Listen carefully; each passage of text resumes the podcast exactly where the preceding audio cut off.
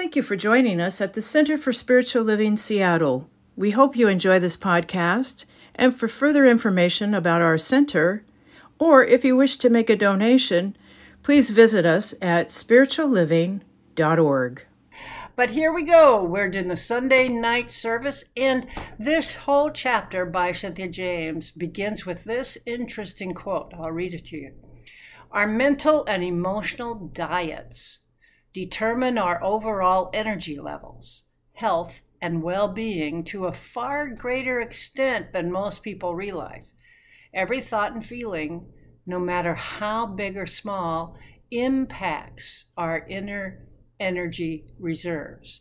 So it's interesting that she starts the self care chapter out with this quote that, that uh, even in self care, the key to it is what are we feeding ourselves mentally and emotionally? Because that's going to impact how we're feeling. So that's that's going to be a core repeating theme. So what is this thing called radical self-care? You know, it's amazing how many of us are not very good at taking care of ourselves. Uh, particularly if you've been raised in a traditional cultural female role, you've been trained uh, to t- take care of other people. And I and I should say, males are also trained to take care of other people.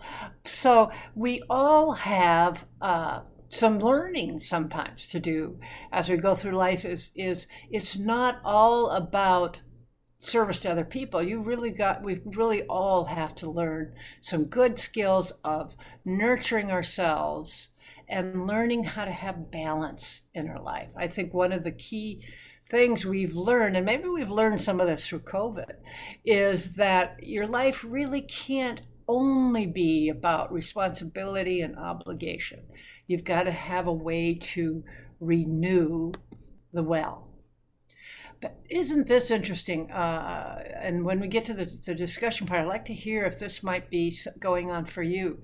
Sometimes when we talk about, uh, you know, self care, people hear self indulgent, indulgence, and and think somebody's going to say something nasty to me about being lazy or or being self uh, oriented or narcissist or something. And this first bullet do you fear that people will be upset or annoyed if you step away from the caretaker role?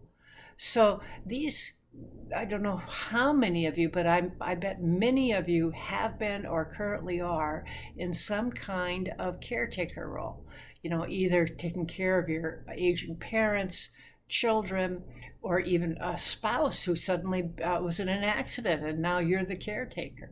So the people that can be upset are the people getting care or maybe your siblings, for example, who like it that you're taking care of the elderly parents and they, they don't really want to. So, so there might be resistance from the people in your life as you begin to change. And why is that? Well, you, well, as you change, you're actually developing a new agreement with each other about what your relationship is going to be, and you're you're innately saying, "I need uh, uh, to switch things up here. I am a caretaker. I am also someone who needs self care," and so they the people who are used to you maybe overdoing for others, they may try and hook you back into your traditional way of doing life. They may try and keep you in the uh, you know 1000% effort on caretaking. So what is there to do? And I love this. There's a good news answer to what are we to do. Oh, let's see if that's correct.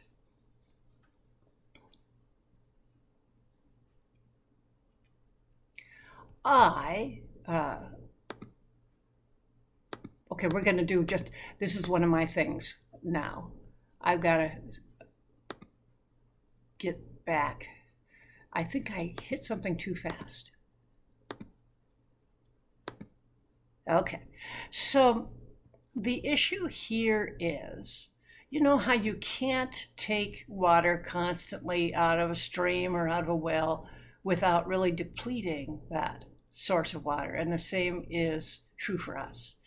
That as we learn to be uh, caring for ourselves, what you can find is you actually have more energy and then thus more time and compassion to care for others.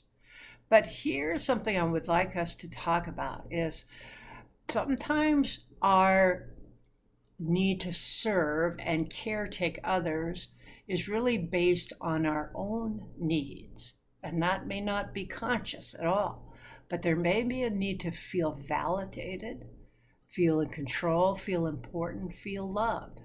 That, that being the caretaker or the one who you can always rely on to help you uh, is actually coming from a, a basis of fear that you, just as yourself, are not enough somehow, and that you, you need to, to be uh, a caretaker in order to feel a purpose and feel love. Now, of course, this is this is always when it is out of balance.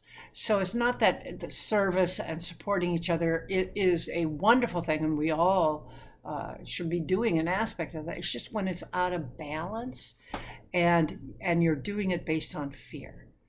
So this idea of self care is a journey to discover what nurtures you and makes you feel happy, joyous, and alive, and find that place of health and place of balance.